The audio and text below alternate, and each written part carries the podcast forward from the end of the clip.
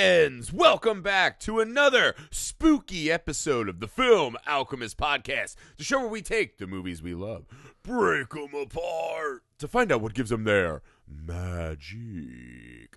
I'm your host, Josh Griffey, joined as always by my friend, co host, and he with an exposed backbone and a jar of herbs and water. Who me? Alex Dandino.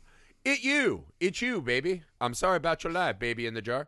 Neither here nor there. Guys, before today's final episode, the finale of our The Pod Digs Del Toro month, a little bit of business. It is official. Your friends here on the Film Alchemist Pod are on Patreon. That's right, patreon.com slash film alchemist pod. It's the absolute best way to support the show. It's the absolute best way to have us support you with the exact movies you want. So, guys, you can get in for as little as a dollar a month. You uh, will have access to our community that we've already assembled. You'll have access to our library of Patreon exclusive episodes.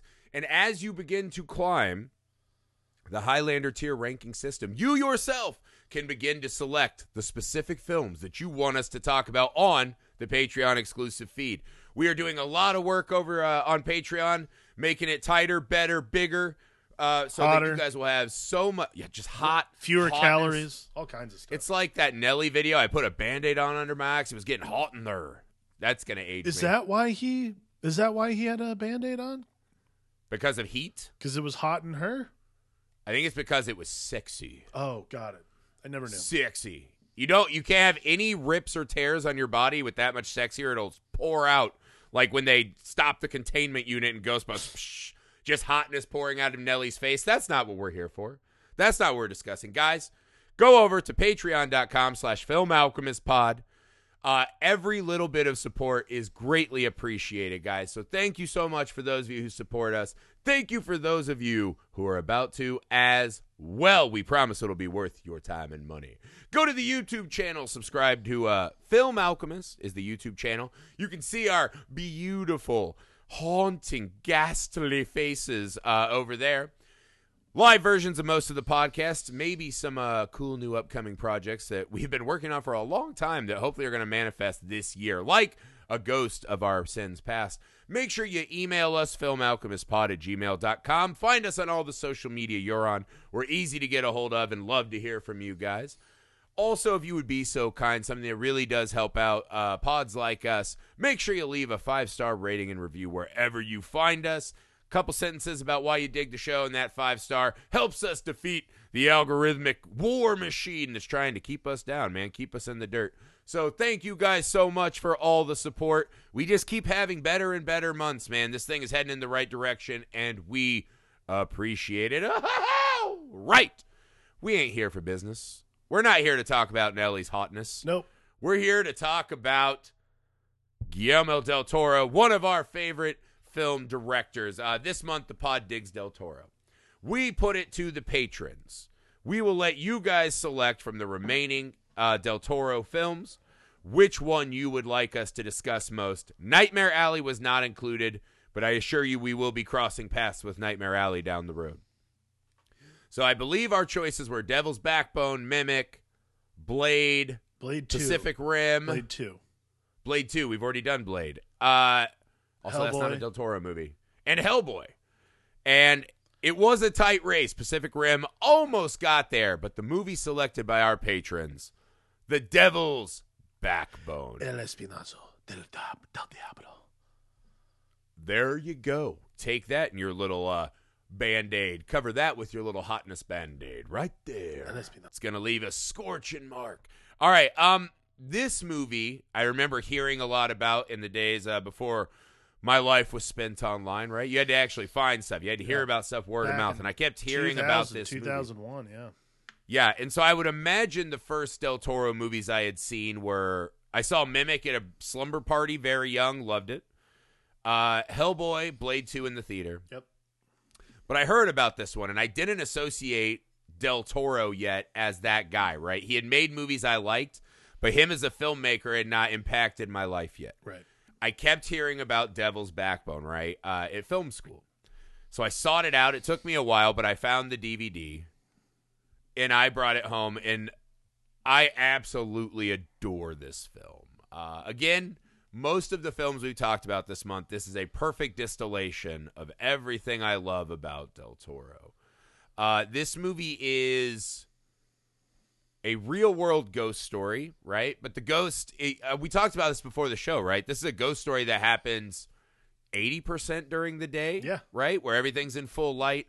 Um, there's a lot more ghosts than just the the sad little boy walking around the orphanage. This is a a really harrowing tale, um, but it has that kind of magical energy of uh, children bonding together, right? Believing that the world will eventually sort itself out and they'll be okay, even though they've seen more tragedy than a lot of adults. Uh, everything about this film works for me. Alex, opening thoughts on The Devil's Backbone. the Devil's Backbone. I had never watched this movie before. Ah, I love it when that happens. Hell yeah. What'd you think? I thought I had, Gut reaction. I thought I had. I had not. Um, I love it when that happens. By the way, like I always Yeah. feel like I've seen a movie and then I and then I start watching. I'm like, I thought this was a different movie altogether. There are so many ways with which pop culture and little tidbits filter into our brains now without watching the What whole is movie that what is sometimes that called? happens. it's the the the phenomenon. Uh, the Mandela effect. and yeah. So yeah, like the, like movies in general these days because of the internet. Yeah, just everything's a Mandela effect for me personally. Um, the Devil's Backbone. I love that. I love it when Del Toro does historical stuff. Like I know that that's like not something that anybody thinks about when like they when you think of Guillermo del Toro, you think of you think monsters, you think you know fantasy, that kind of stuff. I do love his historical stuff, and that actually is a lot of it. From most recently, Night, Nightmare Alley, you know, to Oscar-winning Shape of Water, to Pan's Labyrinth. Pan's Labyrinth. Devil's Backbone. Devil's yeah. He Backbone. He plays a lot in real world historical Yeah. settings and then I- adds layers of genre on Yeah. them to make them more accessible. I like this historical fantasy niche he's sort of found himself in. Like Nightmare Alley's sort of different than that, but like at the same time, The Devil's Backbone is this really interesting historical fantasy gothic horror type thing that works for me personally because yeah, like he just grounds the he the real world is grounded so firmly that when fantastical things happen, it's it's less i think it's interesting. And i was watching it I was like i guess i'm not as it's less scary. And i guess i put it in more expected. Like i think this is the thing that i like the most about guillermo del toro's movies is the the supernatural the things that happen that are not normal in this world that come about in his films are never unwarranted. They're never this fictitious thing. They are completely based in they're based in history they're based in something that has happened in the movie's timeline that gives cause for the supernatural to take presence. And i think that that is something that sorely is missed sometimes in movies of its ilk. And guillermo del toro never misses an opportunity to explain and not in an, an you know expository boring obnoxious way but he explains the world as it unfolds so that when supernatural things happen in movies like The Devil's Backbone, we have just a little ghost boy walking around this huge orphanage. You're not shocked by it at all. You're kind of just like, shit. Well, we should have all just seen this coming. I don't understand why any of us are sitting here. I don't know why any of us are sitting here surprised that we're all shocked. Like it. I, I don't know. I, that's the best way I can describe it. I, I, I love this is what I love the most, and that's why what makes I think The Devil's Backbone um, one of his best movies. To be honest with you, like not the best movie Yeah. for me, but one of the best for sure. I, I think it's strange because this movie it feels like he's taken and redone parts of this film twice, right? You could definitely say that Pan's Labyrinth Pan's is kind Labyrinth, of a souped yep. up version of this, right? Mhm. Where the history's a little more present and in the front. Absolutely. Um, also, it just has real Crimson Peak vibes, right? He kind of did time. like a souped up, more visually arresting version of this with that, right? And this movie's beautiful. I'm not I'm not throwing stones at that. But what what I love about Del Toro's take, especially his ghost stories, right? I really latch on to his theory of ghosts. So many ghost stories I watch, there is this something bad happened and now there's a ghost that wants revenge, right? It feels like how a lot of these movies play. Del Toro never lose sights sight of the fact that a ghost is a remnant of an actual living, breathing human being that had agency and power and a future that was taken away from it cruelly, right? Right. Um, and the movie just opens with "What is a ghost?" Yeah. Uh, you know, dot dot dot. There's a couple sentences after, um, and then a ghost is a tragedy condemned to repeat itself again and again. Is a sentiment that I think perfectly captures why we are so fascinated with ghost. Right? It's it's one of the things that religion has never answered satisfactorily. Science, you know, psychology. No one's ever been able to tell us why do Right. these terrible things happen. And in this movie, the movie starts with a boy bleeding on the Yeah. ground, and then we just see him tied up and submerged, what looks like by another child. Yeah. And so that's one of those moments where there, there's nothing that's ever been created by humans, right? We spend our whole lives trying to avoid the big scary question of maybe none of this means anything and we're just meat bumping around into other meat. Right. Um, and this is a really fucking scary way to do that, right? And then you pair it with this fucking bomb just lands right in the middle of an orphanage, right? It's just, it's kind of the, uh, the I'll buy a giant billboard to Hitchcock moment of the movie, right? that two, as Hitchcock said, right? Two men talking at a table is nothing. Two men talking at a table with a bomb under the table, right? Ticking down. That's a fucking movie scene. Um, in that that moment, right? The tragedy of what's happening to these kids as a microcosm for the tragedy of an errant bomb being dropped on a fucking orphanage and not going off. It reminds us that every fucking day in someone's life a bomb has gone off. Right. And so the entire film takes this inevitable journey to an explosive and tragic ending, right? We just you, know that nothing good is going to come, Right. but you still find these these really human moments of joy and perseverance at times that that just work so fucking well for me in this movie. Agreed. I mean, I think that there's just the real worldness is this is something that Del Toro does better than anybody, in my opinion. The real worldness is so much more terrifying than anything that they than anything that is coming up Yeah. in the fantasy or the supernatural of it all. Like the real world is so misunderstood, and I think that that's something that Del Toro does better than uh, does really well in The Devil's Backbone. Is not necessarily it's the real world outside the the grounds of the orphanage that's misunderstood like the children like uh fuck i can't believe i forgot the kid's name. Uh carlos right? Carlos is the little Mhm. boy's name. Carlos uh is just it's great microcosm of all of us watching this movie. Like we're just all waiting for the bomb to drop so to speak.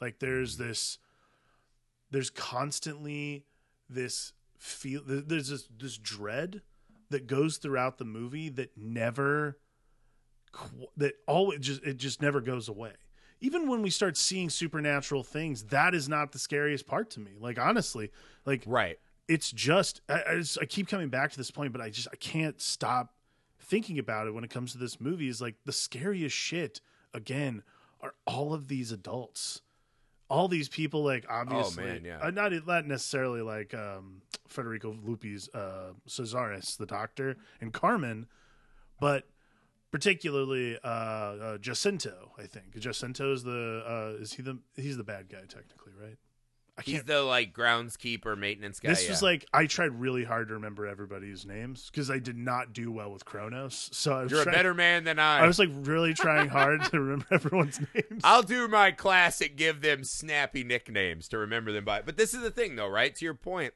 the opening of this film, I think is a great example of why Del Toro's fables and fantasies work so well. Because of this real world building, right? So to your point, imagine an orphanage where a bomb was dropped, right? They came and de-armed it, but they didn't take the fucking bomb, right? right. And I'm not a rocket scientist, but I'm like, that means there's still shit in there that is explosive, Yeah, right? like it'll blow up any minute. Anywho, uh, yeah, okay. So this guy gets brought in by these two soldiers, right? We find out that there's a, a cause, a rebellion against this this government force coming, right? And if I'm being honest, by the end of the film, I still have no idea historically what this conflict It's is. the but Span- you it's- get it it's right the Spanish away. Civil War. Yeah, so you, you understand I had to look right it up, though, away just so what's knows. going. Yeah, because like I was like, I don't. They didn't fucking name it. I just know there's a cause, right? And they've got this gold and. But just think of these little moments, right? So we see this lady with one leg saved. They brought another boy, Mm-hmm. right? Oh, they're always in trouble. These troops are always in trouble. Uh, we cut outside to this wonderful moment of him trying to make friends, right? Carlos meets Al and uh, the other kid, and they start exchanging, right? I'll give you this. Yeah, I'll give you this for a comic book, right? They're kind of exchanging. Right. You know, little bullying starts to, you know, creep in, whatever. But this very, like, relatable, nice childhood moment. Mhm. And then all of a sudden, Carlos realizes he's being left. In that scene of him running through the doors of the orphanage as the car drives away, the guy who brought him, who seemed to be friendly with him, won't even acknowledge him, says nothing. And I was like, that is a heartbreaking, terrifying moment. It's brutal. Just imagine being left there. And then the doctor doesn't even tell him what we know to be true that his father's dead. I mean, that the real world horror and heft of this, right? The thought that as the the the head school mistress says, right? This isn't a prison, there are no bars. But he's not There getting are. out of here, Yeah. right? And the fact that this orphanage now in the middle of the Civil War is a safe haven, but there's a bomb in the courtyard. You're setting up all of these clashing moments between childhood fantasy, the supernatural fantasy, and the, the real world reality of pain and war and suffering. Right. And they all just they don't bounce off each other in a way that is it's like a ping pong game, right? Every time they hit, it's a it's a little burst of magic. And you're like, holy shit, this is all working so absolutely well. Right. Um I I think that is what separates because if you don't care enough about the real world, the stakes when you layer the fantasy on top have no teeth. Agreed. And that is that is I think of all the movies we've watched this month, this one has the most. And I am glad the patrons picked this one, uh, or, or Discord. Um, this one has the most like real world teeth. Like I think Pan's Labyrinth is second, but this one, That's the meanest fucking movie he ever made, I feel like. what? Well, the captain's the meanest character. Oh yeah, but this one, Yeah. this is the thing though. This one instead, because like Pan's Labyrinth for me, Pan Labyrinth, the captain is the bomb sitting in the middle of the courtyard. Yeah. This one is a physical bomb. Something about that, I'm just like, oh, I'll never forgive him for that last moment, though. That hurt me so deeply. And I wouldn't say anything in this movie got me that fucking bad. But, uh, no. yeah, the, they're, they're both, they really do not skimp on the cruelty, uh, either of these films. Why do you think that is though? Like this is something because now this is the second movie of its ilk. Because I don't know about you, but it does feel like a spiritual. The Pan's Labyrinth does feel like a spiritual sequel to this. Pan's Why- Labyrinth feels like the now I have the heft and a little more experience. I'm gonna really make that movie, But uh, you know, why and do just you amp think, it up a little bit. Why do you think he wants to constantly put these kids like not even in danger? Like people put people in people put children in danger in movies all the time, but like this movie, this movie and Pan's Labyrinth particularly draw the same parallel of like why are we putting kids in not only like the unenviable unenviable position of being like sort of powerless in their situation, but also we're putting them in like yeah.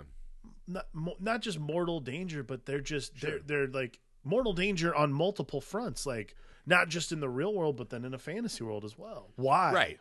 Why? the, to me it, it this is how I look at it, right? If you watch a Batman film, a Spider-Man film, uh, a Transformers film, whatever, right? Like modern day fables as we do, right? Right. These fantasy worlds.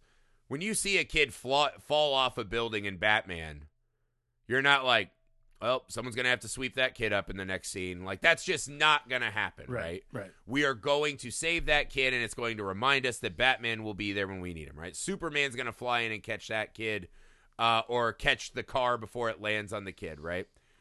So these moments of danger are presented but they don't actually offer us an emotional response to danger right at a genetic level we are trained to respond to danger right and the best movies can activate that Right. when you watch something like these big tentpole movies, you know that they're not gonna fucking squash the kid, right? Right. What I think is really important about the fact that Del Toro has these kids in harrowing situations, right? Literal war zones. And even seeing them betray each other, right? Like when they shoot the the water vase that he's carrying, right? And you know that guy's looking for gold and something's up with him. Right. You don't know what's going to fucking happen to him in that moment. It's actually scary. The fucking movie starts with a dead fucking child, right? Mhm. That's a really heavy thing Yeah, to we hang start the, the, movie off with right something away. you're like, okay. That maybe a child murdered another child, right? And that maybe he's trying to kill this kid now. What I think the actual important elements of that, besides giving us higher stakes, right? And reminding us that the kids are not safe in these films, I think it actually reminds us of the magic of childhood. Okay. Is that even in these most dangerous situations, the ability to still project uh, a brighter, more magical future Mhm. is really important. And I think this movie does it in an exceptionally interesting way. Uh, when Santi's ghost begins to appear in the film, right? Right. It's kind of hinted at the start, right? Reflections, this and that.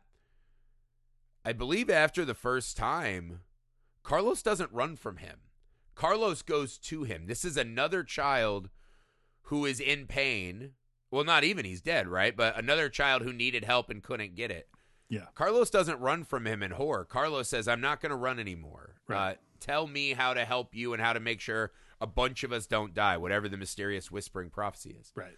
And I think the fact that you see Carlos for most of the film walking towards Santi, that's exactly why I like Del Toro's take on this, right? Is that those kids have not been beaten by the enormity and scariness of this world yet. In a way that a lot of us adults, we just become cowards because we've got shit to lose. Right.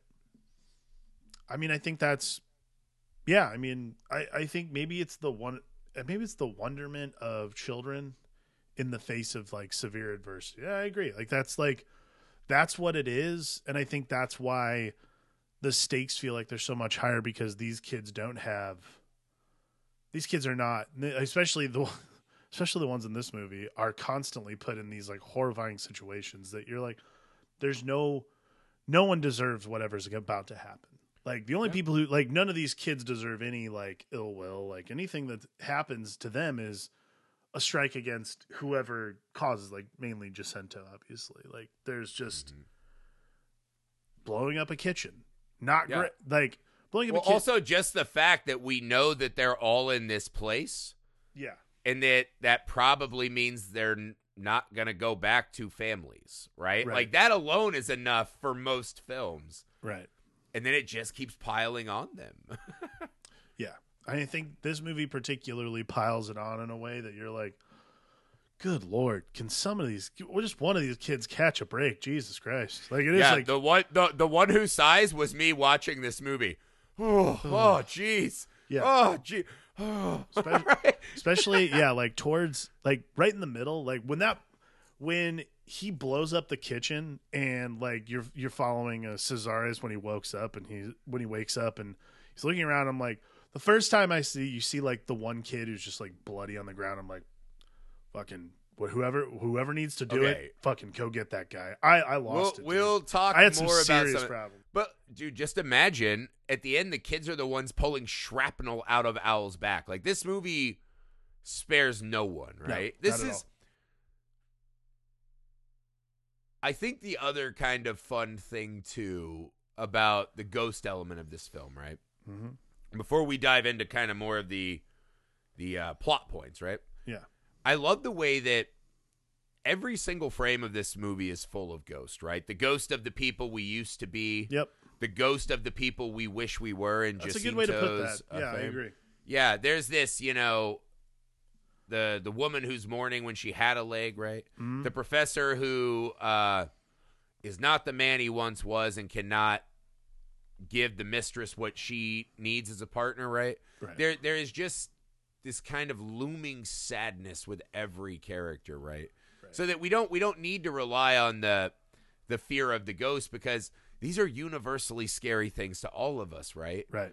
Um, and I thought that was like even Jacinto, who becomes the villain of the film, right? Uh, because of his greed, right? he's really rooted in a pretty understandable thing. You know, I was left here. Yeah. I don't want people to know I came from here. I want better. And that, you know, twists him and deforms him into this kind of monstrous person that he becomes. Right. But these are all so I think that's the other thing about this film I love is that, you know, there's just always a ghost somewhere, right? And you pair that with this we got to put up the giant 20 foot Jesus because New Spain is Catholic. Right. Hey, people in town fucking drink shots of the dead baby juice because it can give them boners again. And then the doctor himself takes a shot. There, there are these illusions and fantasies happening even in the real world that are constant and pervasive. It's just, it, it really is such a deep and packed film. Yeah. The formaldehyde boner juice thing was um Okay, so that that made me gag Yeah. as much as the guy wiping the blood with his hand in the bathroom in Cronos. You fucking gigantic non-hand washing poop monster. Uh, him drinking that. I was like, I don't care if it's the greatest herbs in Scotch of all time. no. That cannot be okay. No. That cannot be okay. Gross. It, that was Yeah, one of those also, things. Yeah, I was like I love Del Toro. I can't wait to buy him whatever fanciest exotic drink he wants when he writes me my scene from Pan's Labyrinth.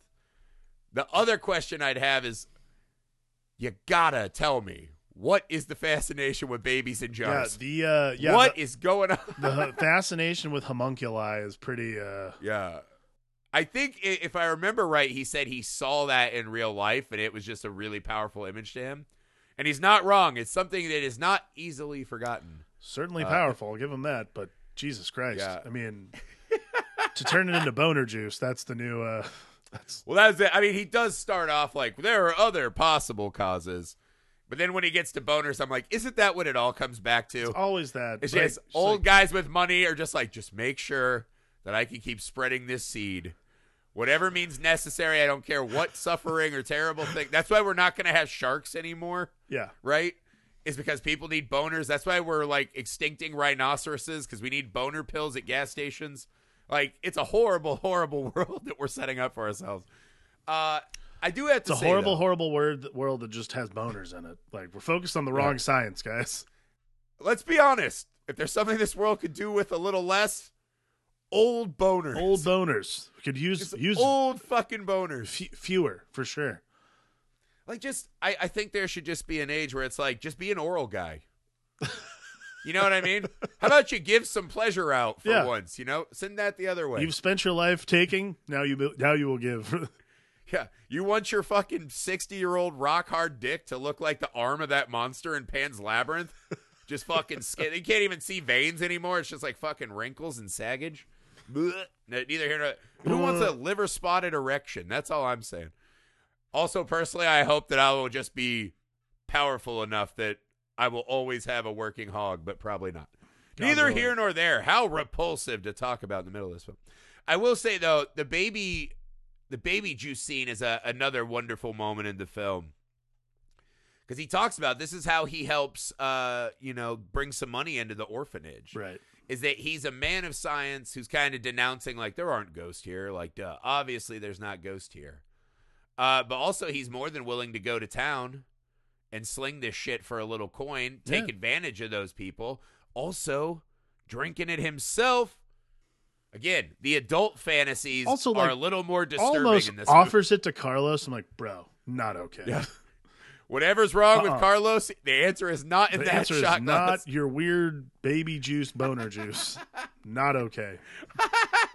the 7-Eleven horny goat weed. Like I am out. Thanks, sir. Have I bought those as a laugh and drank them washed down with the Four Loco? Yes, it was college. It was not a proud night. It's like one of those things you're like, have some boner juice and some Takis. It'll be fine. It'll be great. Like, bro, Takis. get out of here. Oh, yeah. Takis do make everything better. Takis are really good, but if there were Takis floating around in that juice, I would probably eat one. But that again, neither here nor there. Uh, Alex, walk me through uh, the doctor's unrequited love story. oh man, there is this really sweet thing about like the stuff with Carmen. right? Like it is like really nice. Like I liked. I like their little I like their thing. Like and it ends so tragically, but I do like like that scene, by the way, where he's tending to her wounds and like, I it fucking got. Oh. like Federico Volpe, Federico Luppi is so good. Like particularly he Wonderful. he goes back in there like in like this so the explosion in the kitchen sorry I, yeah like it's beautiful love story sorry i'm just gonna cut to the part that i like the most which is this like super tra- super sad tragic part so the ki- kitchen explodes and it like we cut back to when, when he wakes up. And he ha- again like he's just incredible. Like what an actor for guillermo del toro to have for his like first two movies. So he like walks through he walks through the scene you know and he finds her. And it is just this like really beautiful solemn moment. And he i i cried when he cried. Like i like Oh, it's it's a true heartbroken. Like you he just it's it's not even selling it's tr- it's just love like pure true love like i i had it broke my heart man it's lovely Yeah. It's it's so sad because he we see him earlier practicing his poetry, right? Yeah. To when he someday has a chance, mm-hmm. he he's practicing these things to um win her over, right? right And it's it's a really wonderful sentiment that then is just cruelly ripped from us Ugh. As we find out that uh the maintenance guy who we thought is going to marry this this young lady and go off and have a farm, right? Mm-hmm. uh, is just plowing Carmen, right? It- and you and he even says like, "What are you worried the old man will hear?" And I was like, "That is so fucking sad." yeah But then at the end, when she's just you know, uh, "Stay with me as I fade away," right? And he just kind of talks to her and watches Mhm. her go. And then it leads to that sentiment he says, right? He's like, I was just a guy who never saw things through all the way. And I'll never leave this place. Like I'm seeing this all the way through. Uh, and you get the sense that he died with her. Yeah. Um, well yeah and then like he this was Then- that that was secretly I was like, this is like one of the coolest things in the movie that it just kind of gets washed away by some of the bigger elements. It does, but I love like then Wonderful, then man. like the capper on that is him just like going up to that room and staring out the window. It's that beautiful shot behind him of him just staring out the window. Like when you're not Very John Ford like, yeah. yeah, like that that 40 yard stare thing where you're just like it's not even you're over it, you're just you've taken to you've you've taken to the understanding you've lost the thing you love the most. Like it is really Mhm. it's this really beautiful there's there's beautiful sentimentality to it. It's a really lovely like for being so tragic, it is this really lovely moment itself. It's I don't know. Yeah, it, it made I- me cry. Yeah, that that was a wonderful and, and again, it's like the optimism of knowing what he knows, right? That he's not what she wants per se, Right. and that someone else is giving her, you know, these other desires. Mm-hmm. but he never stops. In a way, he also exudes that childlike belief um, that he'll just keep being a good man and reading his poetry and not judging her Right. for getting her sexual needs met, and that he'll be there when the time is right. Is just so fucking endearing, man. Like It's it's it's, a lovely. It's a lovely sentiment, lovely performance, saddest thing, and like for a movie that's filled with sadness, like one of the top three. It's probably the movie. second best performance in the film because the best performer in the film is the lunch lady. I don't know what her title would be. Conchita. Yeah. So when all the gasoline cans are on fire and about to blow up, she's waving a towel at it, like fully committed. I was like, I was like, that's so stupid that it becomes ultra believable. I was like, the full committing, and she's the first one we see when the fireball goes. Lunch lady disintegrated. Yeah. Like she's oh, atoms. sorry, that's not Conchita. Sorry, but yeah, Yeah, she can't even get the poetry because she's just like, ah, just fucking like fanning these gasoline flames, and just a fireball, just a fi- like her ghost. You won't even be able to see. There's nothing floating except for her. yeah. Gone. Total character immersion. Total character immersion. Yeah. Uh. All right. That borders Let's- on glib there, Griff. But How dare you? I like committing, right? There are no small roles, only small actors. Uh, make a meal out of it. That's what I say. All right, let's talk about the kids.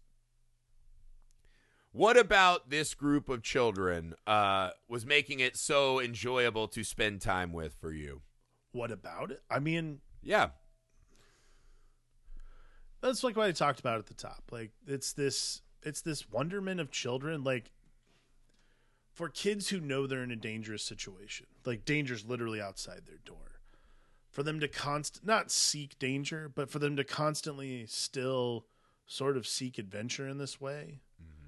that is the thing that like that is the thing that keeps you going in the movie. Because like and it's not that they're dangerous kids they're not doing anything stupid they're just breaking curfew but like at least the first night. But i think what's important is that these kids understand that they are in a way special. Not like special in the universe but just they are willing to break rules so that I don't know how to describe it. Damn it, I'm like at a fucking loss. No, I mean But- you're you're not wrong. Every child is the center of their own universe. Yeah, and you hope that as you grow is a into great way to put it. That is yeah, it when you right grow there. into adulthood, you hope that people lose that. Most don't. most but when you're a child, especially, it's really hard to imagine that everyone's not seeing Yeah. shit and why it matters to That's you. That's what it is. I think because like at at the very be so when like Carlos meets uh, Owl and Galvez, like, and then gets like kind of accosted by Jaime. Like you see the hierarchy of how this stuff, this whole thing works, and then after that first night when Carlos won't give him up, when you see their world, like rather than it being a hierarchy, almost immediately it becomes this like unit, like it becomes this unit together. And I think that is the thing that I liked the most is like kids more than anything understand that they have to stick together. Like, when he hands him that naked lady picture as like a we're cool now. yeah, that was dude. That's and like Carlos just goes, "She's quite a looker." With her sideways vagina, it's like what? that's because for real, I laughed so hard because that was a real thing that happened in our school. I had a kid in my class. He got an out of school suspension for one week because he was the first one that could draw a naked lady like pretty well, and so he would draw them. But he made a fatal mistake. He wrote his name on the bottom of all of them, oh, see, yeah, and we would all give him two bucks, and he would draw us a naked lady. smart, smart guy. Hey man, it was a it was a non digital time. We had He's a graphic art. He's a graphic artist now. he does very well. Um, but no, I mean like when kids form a unit and it no longer becomes this hierarchy, like it becomes this. It's almost it becomes that like Goonies type thing where. I think that's what I like the most about this kids. It's Yeah. not that they're Goonies because they're not, but it's that they follow that method. I mean, they are man. They stick together. if they follow that methodology of sticking together, and I think that's what makes kids. That's what makes kids, especially especially in If the Guillermo Goonies del- had fucking shanked the Fratellis with stalactites, holy shit. then they're the kids from the. I think in in Guillermo del Toro movies, particularly when kid like this movie, particularly obviously when people start sticking together, is when I see, especially kids, um, is when I see him doing his best work. Like when he's putting kids in the driver's seat of the storytelling. That's and not only that, like when he's deciding that we all get to watch this movie through the eyes of the children that we're that we're following that's when the movies really start to move. And that's when like especially Yeah. this back half of this movie like the last 35 minutes becomes so not even empowering just like wonderful to watch. Just even though it ends with pretty gruesome death but it's worth it and deserved. But at the same time Also, just- yeah, fuck that guy. yeah no, i mean fuck that guy hardcore but like that's why you don't it's interesting like when people who you really root for kill people in movies. Like normally it's like i don't know. If like it's a mafia movie. You're like well they're all going to kill each other anyways. What does it even matter? Like there is something different though about watching kids that you sympathize with just stabbing just a dude stabbing the shit to, uh, shit out of this guy. And when like when he leaps out and stabs him under the armpit, oh. I retched. yeah. Cause I, I, I got I, I'm old I'm old now. I get sim- I told you I went to see Jackass Forever, and I knew that I'm hitting a new stage in my life because every time I was like oh ah oh, like I wasn't laughing. I was like feeling physical pain. Like oh that's dangerous. Your insurance is going. Yeah. No, I'm not that old, but still like it hurt me to watch that movie now. right And I was like oh I used to see that as a kid and then run out and like jump off my friend's car face first into stop signs so we could film it right. And now you're like oh god the danger. right Um, and that scene fucking hurt my body. But I think what it is, right, is that these kids should have no reason to be nice or care about anyone. right Even even Jamie, and they do. jaime Jaime, Jaime, sorry. Uh, I, I'm just a Philistine. I can't help it. It's it's my it's you, my you whites. You, I'm a man of the people, Syrian first off, not whites like you. Um, it's fine. I'm just a man of the people, right? I walk amongst the common common people of this earth, and I will pronounce the names as best I can. Sorry, I don't have your high coastal elite learning. well, you know, we went to the same college, but keep going. Sure. I mean, I I occasionally attended classes between hangovers. Oh, here Uh, we go. Here we go. Neither here nor I too mean, I was cool just for too cool for I school. Josh just- Griffey. I was just fucking cool. I mean, it's Clearly. just a fact. I mean, I've I've clearly fallen a lot. like the bomb in this film, I have fallen far and am stuck in the mud. But at one time, I was e- cool and Stuck in the mud and won't even go off. Tell me about it. I need some of that fucking baby juice. Neither here nor there, as we say. Um, but yeah, I, I like the fact that these kids who have no reason to fight for each other, right? And again, that it's a really staggering turn in the film when we're like, oh my god, they just fucking killed and blew up all the grown-ups. yeah. And there's a fucking murderer running around the orphanage. And, you know, it's like they say uh, when she, they're loading the truck before all the carnage breaks out. We don't have enough people. You older kids got to look out for the younger kids. Right. And they don't say, fuck those weaklings, right? Like Lord of the Flies. Yeah. They just do it, man. They just do it. They just do it because they have that that nature, right? That Right. of course you should do good for other people. Why wouldn't we? Uh, I thought that was great. And again, I think um, the boy, the bully, right? Jaime. Jaime. I think he was a wonderful reveal too. The fact that um, he had seen this horrific event Yeah. that kind of explains some of his jadedness, right? Mhm. So him being that kid at the start of the movie and watching him open up Yeah. and become a protector and good again was a really nice surprise. That was like my favorite arc. I like I like the re- I like the redemption of um an unwill an unwilling bully in a way. And if that's how I felt about Jaime at this even at the start like it's someone who, and then like you find out it's because you've seen some fucked up shit. You're like, well, Yeah. there it is. Like, you know, we would probably all also be a little. I think we'd all be a little we'd all be a little on edge moving forward in our lives. I, I mean, but I, I like the redemptive quality and how it goes. Like I, I like I I really enjoyed that aspect. Like Oh, more it was also Carlos. such a nice uh, kind of spiritual baton passing, right? Because when we find out later that he didn't kill Santi, yeah. but that Santi said, "Run and hide, I got this," Mm-hmm. and so he took care of his friend, right? Yeah. knowing that he was going to get some form of very bad punishment for having seen the safe and uh, the guy there, right? He knew something bad was coming, but his first thought was, you know, hey, get out of here. I'll take this. You don't have to get hurt too. Right. Um, and then seeing him later make the full transition to now he is protecting and you know shepherding these other kids. I thought that was a really nice. A lot of movies do that kids who bully thing, Mm-hmm. and it's very two dimensional and flat, and they don't look at you know the Right. back of that, right? And I, I thought that was really cool. All right, kids aside, how fucking cool was Santi in this movie, man? Oh, it was great, man. What? I fucking love the ghost moments in this. Just film. like awesome, awesome makeup effects. Again, like he just, it never feels false.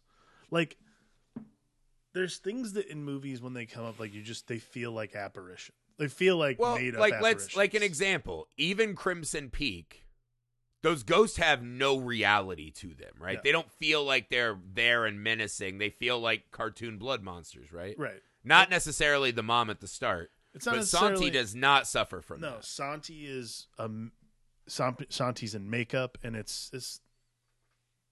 I like the the scene when um, the scene when Carlos says, "I'm not going to run away anymore. I want to talk to you." Love that. The yellow Like- ribbon floats over. Yeah. Like the look is so powerful. Like, and it's just, and it- again, I, I, I it hap- This movie, eighty percent of this movie takes place during the day. Like ghosts walk among us during the day, and like you're just like, oh shit, like. It doesn't matter when it is. Like there is no safety, and I think that's the other thing too. Yeah. That's so There's cool no about- time out for the repeating tragedy of a ghost. Yeah. yeah. that's what's so cool about this movie too is that there is no safety in the daylight. It's just part of it's part of the world. Well, honestly, the shit in the real world is where all the danger is. Yeah. In the daylight. it doesn't matter. It doesn't matter what time of day it is. So Yeah. I, but No, yeah, he, he looked he looked awesome. Uh, I mean, again, the the floating kind of bits from the water, the blood floating from the wound. I mean, just awesome. But even just the little touches, right? So the first thing we see are wet footprints. hmm The name, the one who sighs, Yeah, right? You just imagine Santi walking in to see his friends and just that's all he's got, man. I, I thought it was really beautiful, right? Even the first time when um he runs outside, right, and we see Santi briefly in the reflection. It's just it's a really beautiful and haunting ghostly image. hmm And it's not it's not trying to get you there with the grotesqueness. You almost forget how grotesque an image that Santi is by the end of the film. yeah, This was a just murdered child for no fucking reason right. possibly could have been saved. There's a doctor who lives in the orphanage. Um, I, I think that's the nature, though, is that at the end it becomes kind of a a a welcome protector image, right? When really that should be as repulsive a thing as we've seen. Right. Well, like to me, the thing that's creepiest, and it's, it's like the, uh, um, you know, how, remember the the ending of What Lies Beneath when he like when like the ghost of the lady Yeah, like basically comes alive and drags him down into the water. Like the ending of this when Jacinto is in the water, and Oh, dude, that's my favorite. That's my favorite what Santi a look. fucking moment, man! That's my Oh, favorite He Santi just look. appears and just like it's not violent. There's not a Oh. lot of thrashing. It's just It's just come with me. You're done. Like, again that shit. Is, inevitability. that shit is scary as hell. That part. Talk actually about like, "Ugh." uh, Chekhov's fucking gold bricks. Am I right? every every uh, every pod. There's a Chekhov. I mean, it's just always there. I was like, yeah, sure. This guy's gonna walk across the desert with fucking eight gold bricks. Oh, he tied a little hanky one around his nuts like he's a bodybuilder doing dips. Okay. Yeah, idiot. Wink. Yeah. What a fucking dumbass. But yeah, that's And my. I like that moment look. though, because it also kind of harkens back to uh, another movie we definitely need to cover is Treasure of Sierra Madre. Oh yeah, yeah. But that fucking ending, right? Like all that fucking shit you saw, Mm-hmm. and the gold is just fucking dust in the wind, man. So- uh, It kind of a kind of a fucking sad ass ending too, but still. Uh, you know, just like goddamn, no one even got any fucking gold. I thought the kids were at least gonna be balling I thought out. the kids would at least like yeah be able to like we were gonna get like a uh, Disney's blank check sequel, right? the Devil's Backbone too back in back in gold. the devil's fucking deep pockets, part two. The Devil's Right. Backbone too deep pockets. They're making it rain. They're just putting cigar rings, paper rings on every girl in town. Yep. living the life. They Good earned it. Uh, but yeah, man, I thought I thought that was really just oh my god, just such a. And again, I, I can't remember what it was. We talked about this on another show, but I was watching this this documentary about a horror film, right? And they're just like, it is so. Or no, Lobo was talking about this on Fear Street. That's what it was. Oh yeah. And he's just like, it is so hard to create a horror movie monster in this day and age. Something that is just simple and communicates all of this power. Mm-hmm. And Santi definitely did that. Uh, I mean, it let- re- what? yeah. Go Oh no, that's fine. Go ahead. it just requires no. It requires no further explanation. Like it's a like if you had told someone it's a dead kid, they'd be like, "That's fucked up." But then Yeah. Santi's just physical. And they're like, you're gonna show it like right up front. like on the front, and then like Not the like Casper. Spectre itself is. Yeah. It's pretty fucking. ba- It's, pretty, it's fucking badass. Is what it is. Ugh, it's fucking horrible, man. terrifying. Um, we have not yet talked about. We still have the big ending. We have not yet talked about the only scene that takes place not at the orphanage. So this is Uh. when the professor goes to town Uh-huh. to sell his uh his so the boner juice. Four inch four inches of loco. Right, he's yeah. selling it. Oh, that's good. Four inches of loco. That's good. That's what we'll call it for the the olds who need to get it up. And the war is now at their doorstep, right? Mhm.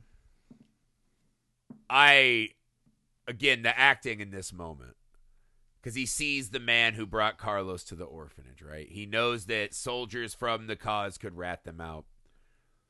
The thing about this scene that I fucking love the most, right? Because essentially they line them up and do a firing squad, right? Just one in the back of the head, right? Down the line. So instead of showing too much of that, right, we cut right to the doctor's face. And some other guys talking to him, right? Kind of hinting, like, What's up, Doc? Are those your friends? He's like, No, no, no, no. Every time you hear one of those shots, the doctor's whole body convulses. Yep. the man next to him doesn't flinch or blink at all. No. It's it's a spectacular it's a spectacular scene that does an absurd amount of work without doing anything. Like it tells you everything you need to know about what this doc's been going through versus what these soldiers Yeah. intend to do. Like this is part of their this is part of their duty, but like it human it does such a good job of humanizing the doctor and dehumanizing these people who are invading. Yeah. Well, it's it's weird too because it puts a very specific face on the war. Yes. Because other than that, the war is just something that is talked about. You know, that's why there's not enough this and that, right? Mm-hmm. In this moment, that brutality's right there. The thing I really liked about how they used this scene. So before it's a cause, right? They're all on the same side of this cause, right? They're fighting for a, a different version of Spain, right? When he sees that, he goes back to that orphanage and he's like, fuck the cause. We got to get the fuck out of here, right? Right. Like, and all of a sudden, this theoretical politics of whose side are you on, this and that. He's just a man who's afraid to lose his love. And I thought that too, right? That he's not this stoic and heroic guy who's going to see it through, right? It makes that ending with him in the shotgun so much more impactful because he, like he tells us, right? He didn't follow through with uh, Carmen. He didn't follow through with the cause. He's just not that guy. But now he's going to, and he will not let himself die until he sees this through. I thought I thought it it was an interesting choice because it feels like the kind of movie that's not going to let us out of that orphanage, right? Yeah. That in a way, the orphanage is supposed to be a prison for our mind and attention. Right. I thought it was really fascinating to take it out. And then it and it doesn't really come into effect. It's not soldiers that come to the No, no, orphanage I and do the damage. Oh, we do get the scene on the road though, right? When she heads Yeah. out. Th- well, there's that, but like at the same time, it Yeah. still feels I it's I so isolated. Like it's a huge wide shot and nothing in the background. Like it's that isolation. motherfucker, right? Uh, so he get so it, just a brief little recapping, right? So he is mad that they're gonna leave without him, right? He starts calling in, they're like, "I've been fucking laying the pipe. I need the money." Yeah. And she calls him, you know, the sad prince, right? The boy Mhm. with no kingdom, whatever. And she fucking canes his ass. Fucks his eye up, right? Yeah. And then uh, you It's know, awesome. the doctor's got a shotgun, is like, get the fuck out of here. So he comes back with his gang, right? One of which is named Pig, if I remember right. Oh, really? Yeah, the big guy is named Pig, right? It's kind Got of like in Star Oh, Wars, yeah, right? yeah, Porkins, right? Yep. Spiritual successor to Porkins. Uh, Or a piggy? there you go. There, there's a lot of them. It's not nice. We just keep. I don't know why these parents keep doing that. I'm assuming it's their mean friends. Uh, but he comes back, right? And uh, his girlfriend is on the way to town, right? No help is coming. Beautiful moment when Jaime puts the cigar ring on her finger. Mm-hmm. it's just a really sweet, endearing little touch, right? That little extra personal touch. She goes out and he I love this fucking moment from uh what's his name? Who? Jaime? The bad guy. Hi- oh, no, Jacinto. Jacinto. Jacinto. God damn it, I'm getting it mixed up. So Jacinto, this is a great moment for him. Probably my favorite moment with him in the film. Is he comes up to her and he just walks up and he's like, just apologize. You're making me look bad in front of the guys. right. And in that one little bit, you learn everything you need to about this guy, right? This is definitely a movie about putting on false mask and identity, Right. but he's just a guy who can't stand to be embarrassed and he feels like he's constantly in a state of embarrassment. And when she says, I'm not fucking scared of you, I was cheering at my TV, and then he, like, just cold as fuck, slides that knife into her. It's such a beautifully shot image of just grotesque, ultra personal violence. It, it's a really it's a really impactful scene to me. I think that's the thing that makes this movie so impactful is the person the personability of the violence itself. Like there's nothing that feels even the bomb sitting in the courtyard, like even the explosion of the kitchen, it all feels very personal. Like Yeah. person to person. It's not this thing where it's just like violence for violence sake or not even I'm not sure I'd even put it that way. It's not this thing where it's just violence to keep the move the story moving forward. It's all personable and up close violence. Oh, like even when he slices Santi's cheek. You're Yeah. like, Jesus. Again, you're like Christ. Jesus. You were just telling them that if anything happened to them, you would get in trouble for it. Let me slice that cheek. Again, Right. he needs a Nelly band aid. Needs a Nelly band aid. That's what we've learned. It was Jesus Christ. I again, it's just one of those things where you're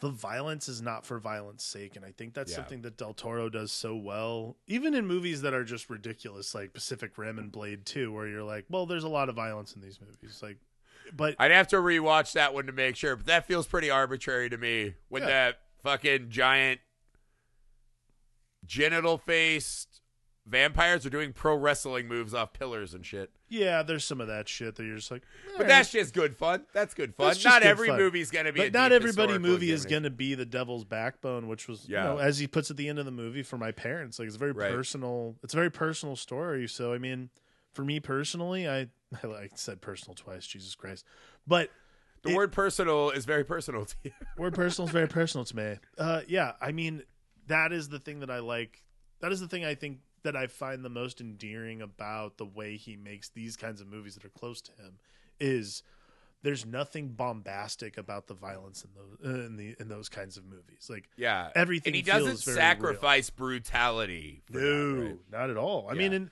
and I mean, you know, you can factor that into his background as a makeup effects person, but honestly, I would just factor it into that's how he decides as a storyteller to tell a story, and which is Yeah. which is interesting. And and But I mean, even the endearing. bad guy, right? We we learn of his story as the saddest orphan, right? You were always the saddest one, right? right, Um, he's not just this two-dimensional madman who wants to take over the world, right?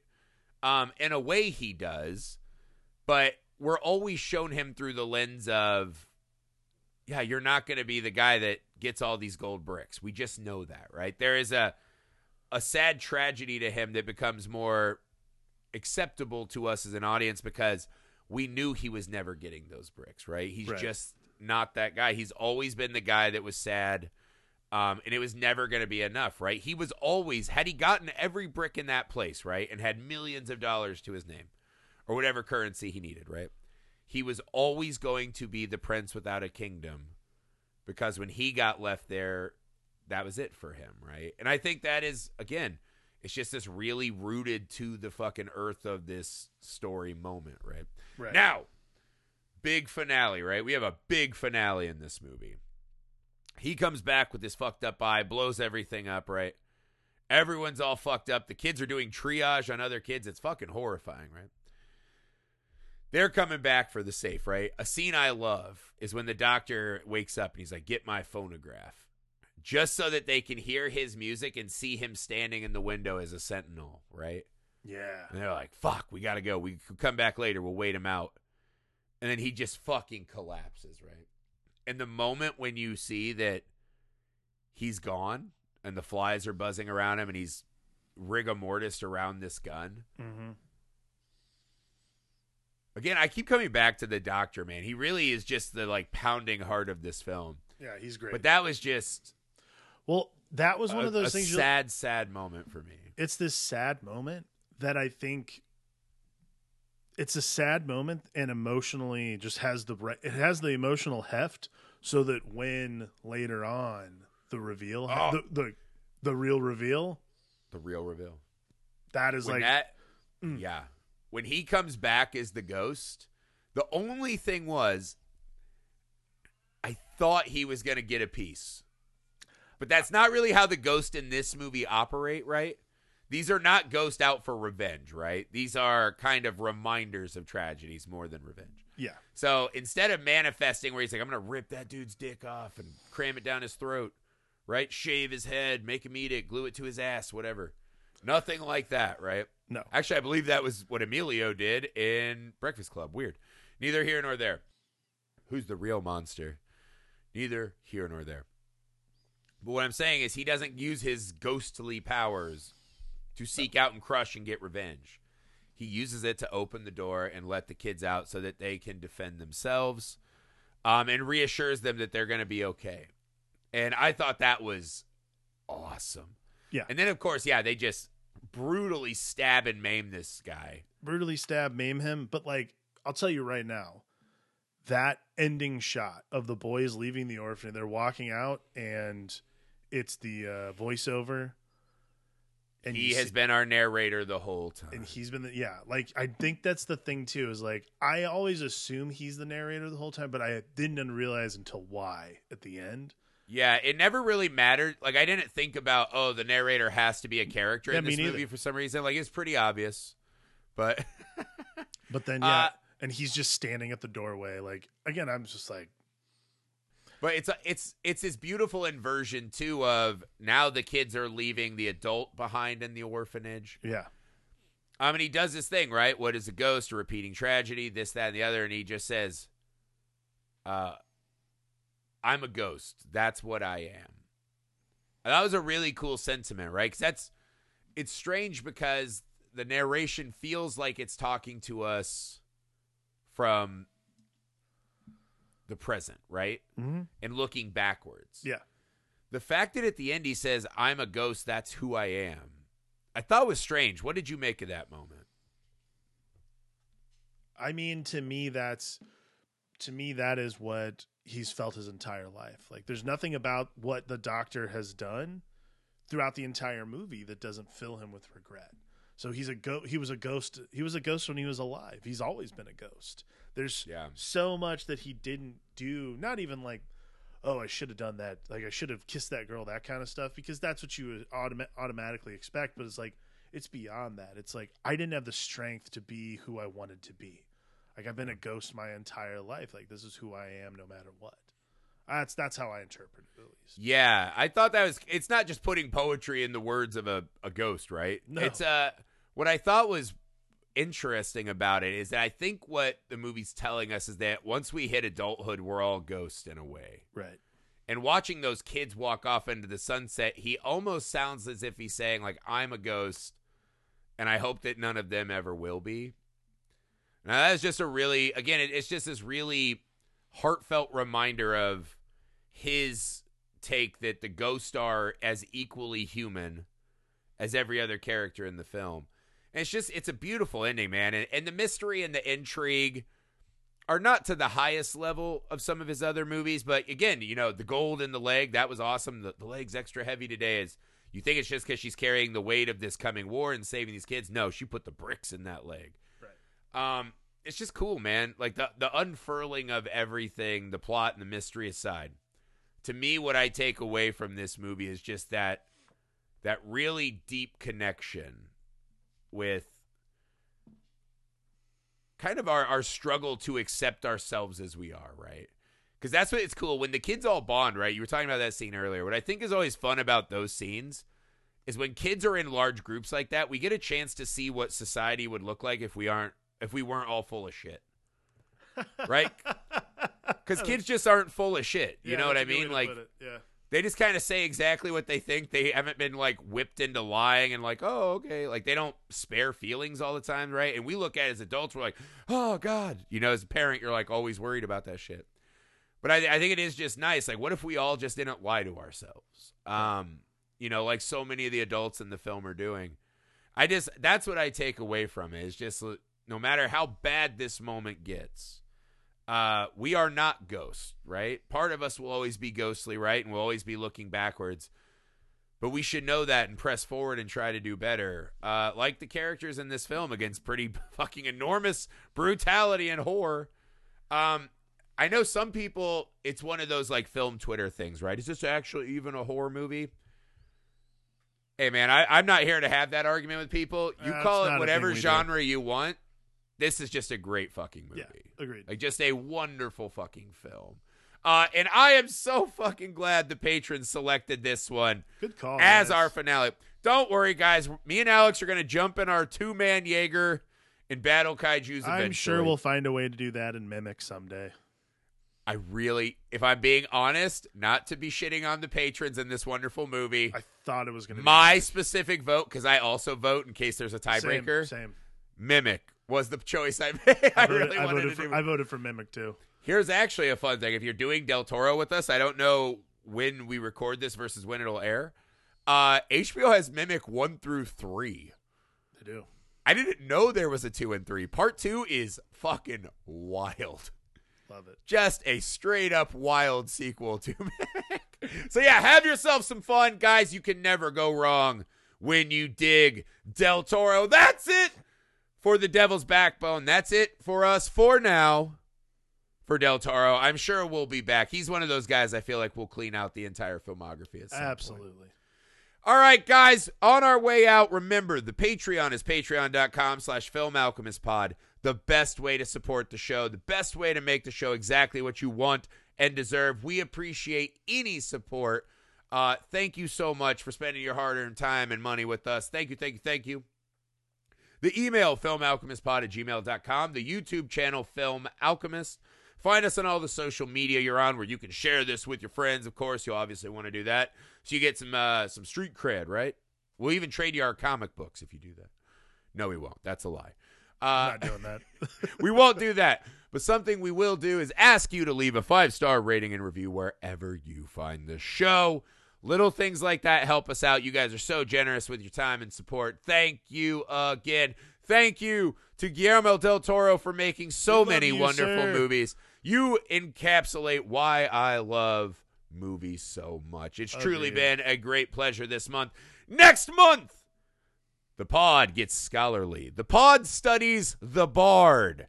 All Shakespeare adaptations next month, guys. Yeah, we'll get to this again, but guys, we're pretty scholarly when you think you guys better tighten up your panties, right? Yep. Get those Lace extra up- tight buttons. Lace up your pantaloons. Yeah, some extra Fasten tight compression shorts. Yeah, because guess what? You guys aren't going to have asses. We're going to blow them off with our intellect. Yep. Deep dissection. Adorn yourselves with your puffy shirts. It will be quite a month. Get your little neck pillows that before we even had airplanes on, and let's shake the spear. That's next month for the Film Alchemist Pod. I'm Josh Griffey. I'm Alex Dandino.